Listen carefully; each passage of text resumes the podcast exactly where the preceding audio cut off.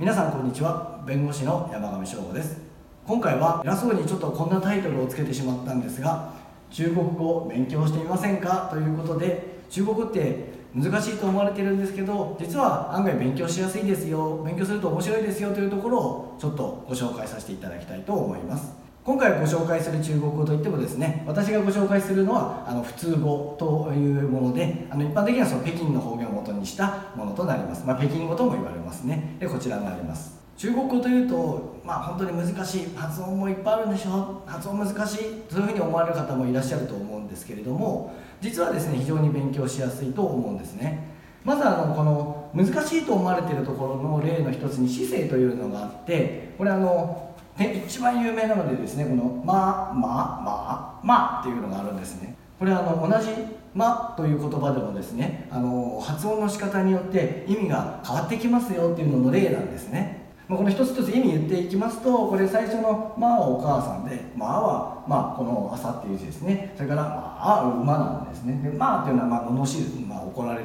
まあ、怒るとかそういう意味なんですけれどもあのこれおそらくですね昔中国語を教えようとされた方がですねほら中国語ってこんな風に一つの言葉でも発音の仕方でいっぱい違うんで面白いでしょっていう風なことで紹介したんじゃないかなと私はちょっと推測するんですけどこれでみんなえこんな言い方違いで全然意味変わっちゃうのっていうことでハードルをだんだんめちゃくちゃ上げちゃっているんじゃないかと私は思っています。まあ、ここの姿勢というのが中国語を難しく思わせている、まあ、第一点なんじゃないかなと思うんですけれども実際にはですねあの世界にはあのいろんな言葉があってあのこの姿勢だけじゃなくてですねいっぱいこの成長っていうのがある言葉があるんですね。例えばですけどベトナム語だと6個、まあ、広東語だと9個あるというふうに聞いてます。これで4つでも大変なのに、まあ、6個9個こんなんやってられないですよね。私も昔ベトナム語ちょっと勉強しようかなと思って、えー、やったことあるんですけどちょっとあまりにも発音が難しいこれはさすがに諦めました。まあ、そういうことで姿勢しかない4つしかないというのは決して難しい方ではないよ。そんな難しく考えないでということをまずお伝えしたいと思います。で次がものすごく大事なんですけれども中国語はですね原則1つの漢字に1つの発音しかないんです。これなんですよね。例えばあの日本語で「生まれる」ってねこの「生」っていう字なんですけれどもこれあの中国語ではですね「春」っていう1つの読み方しかないんですね。でもこれあの日本語で言ったらいっぱい読み方ありますよね。生とか生きるとか産む生あいにくとか、まあ、いろいろあると思うんですよ。もう私もちょっと覚えき あの今はバッとバッと出てこないんですけれども。あの外国の方が日本語勉強して漢字勉強する時に一番難しいのが、まあ、ここの一つの漢字にいっぱい読み方があるんだというところだというのを聞いたことがあります、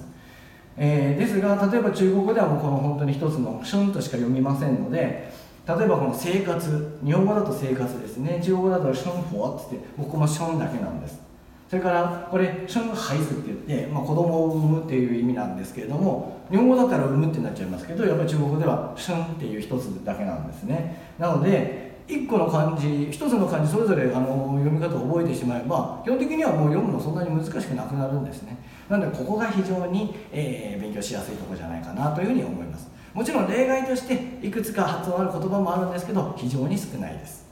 それから次なんですけど文法が簡単というのがあるんですね。あの中国語の文法基本的に英語と同じというふうに考えられるんですけれども例えば一番最初に有名な中国語勉強書出てくる言葉で「あの私は学生です」って言ってですね「えー、我是学生」っていう、えー、こういう言葉があるんですけれどもあ本当は丸がいりますね、えー、これはあの文法にあの英語と全く一緒で英語だと「I'm a student」なんであの私で「am」っていうのはこの「し」ですね。で学生ですね。っていうふうにあの基本的には英語と文法が似てますよというふうになってます。なので中国語を勉強してると英語のその文法とか英語のあの文章の発想の仕組みとかにも慣れてくるというところがあります。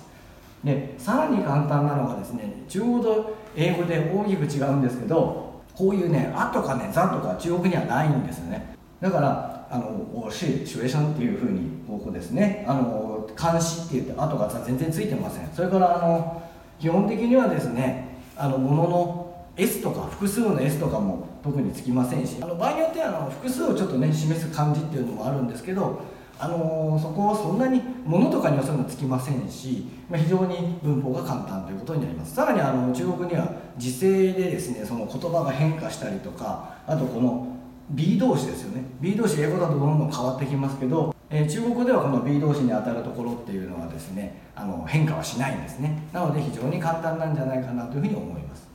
えー、さらに4番目。これも結構ね強調を私がしたいところなんですけどあの中国語と日本語で同じ言葉が非常に多いんですね。これはもちろん日本は中国から漢字取り入れてますしお互いにこう文化影響し合ってるっていうのがあるんですけれど特にですねあの専門用語になってくるともう同じ言葉使ってるんですね。発音の仕方が違うだけです。特にあの、まあ、私弁護士で法律の言葉をよく使いますけど法律の言葉だともう中国語と日本語って非常に似てるというかもう同じ言葉そのものが多いんですね。でこれはあの韓国語でもよく見られる傾向です。ですのでご自分の興味がある分野ですとかお仕事で使う分野そういうところにですね絞っていきますとあの日本語と同じ言葉が多くて非常に勉強しやすいというのがあると思います。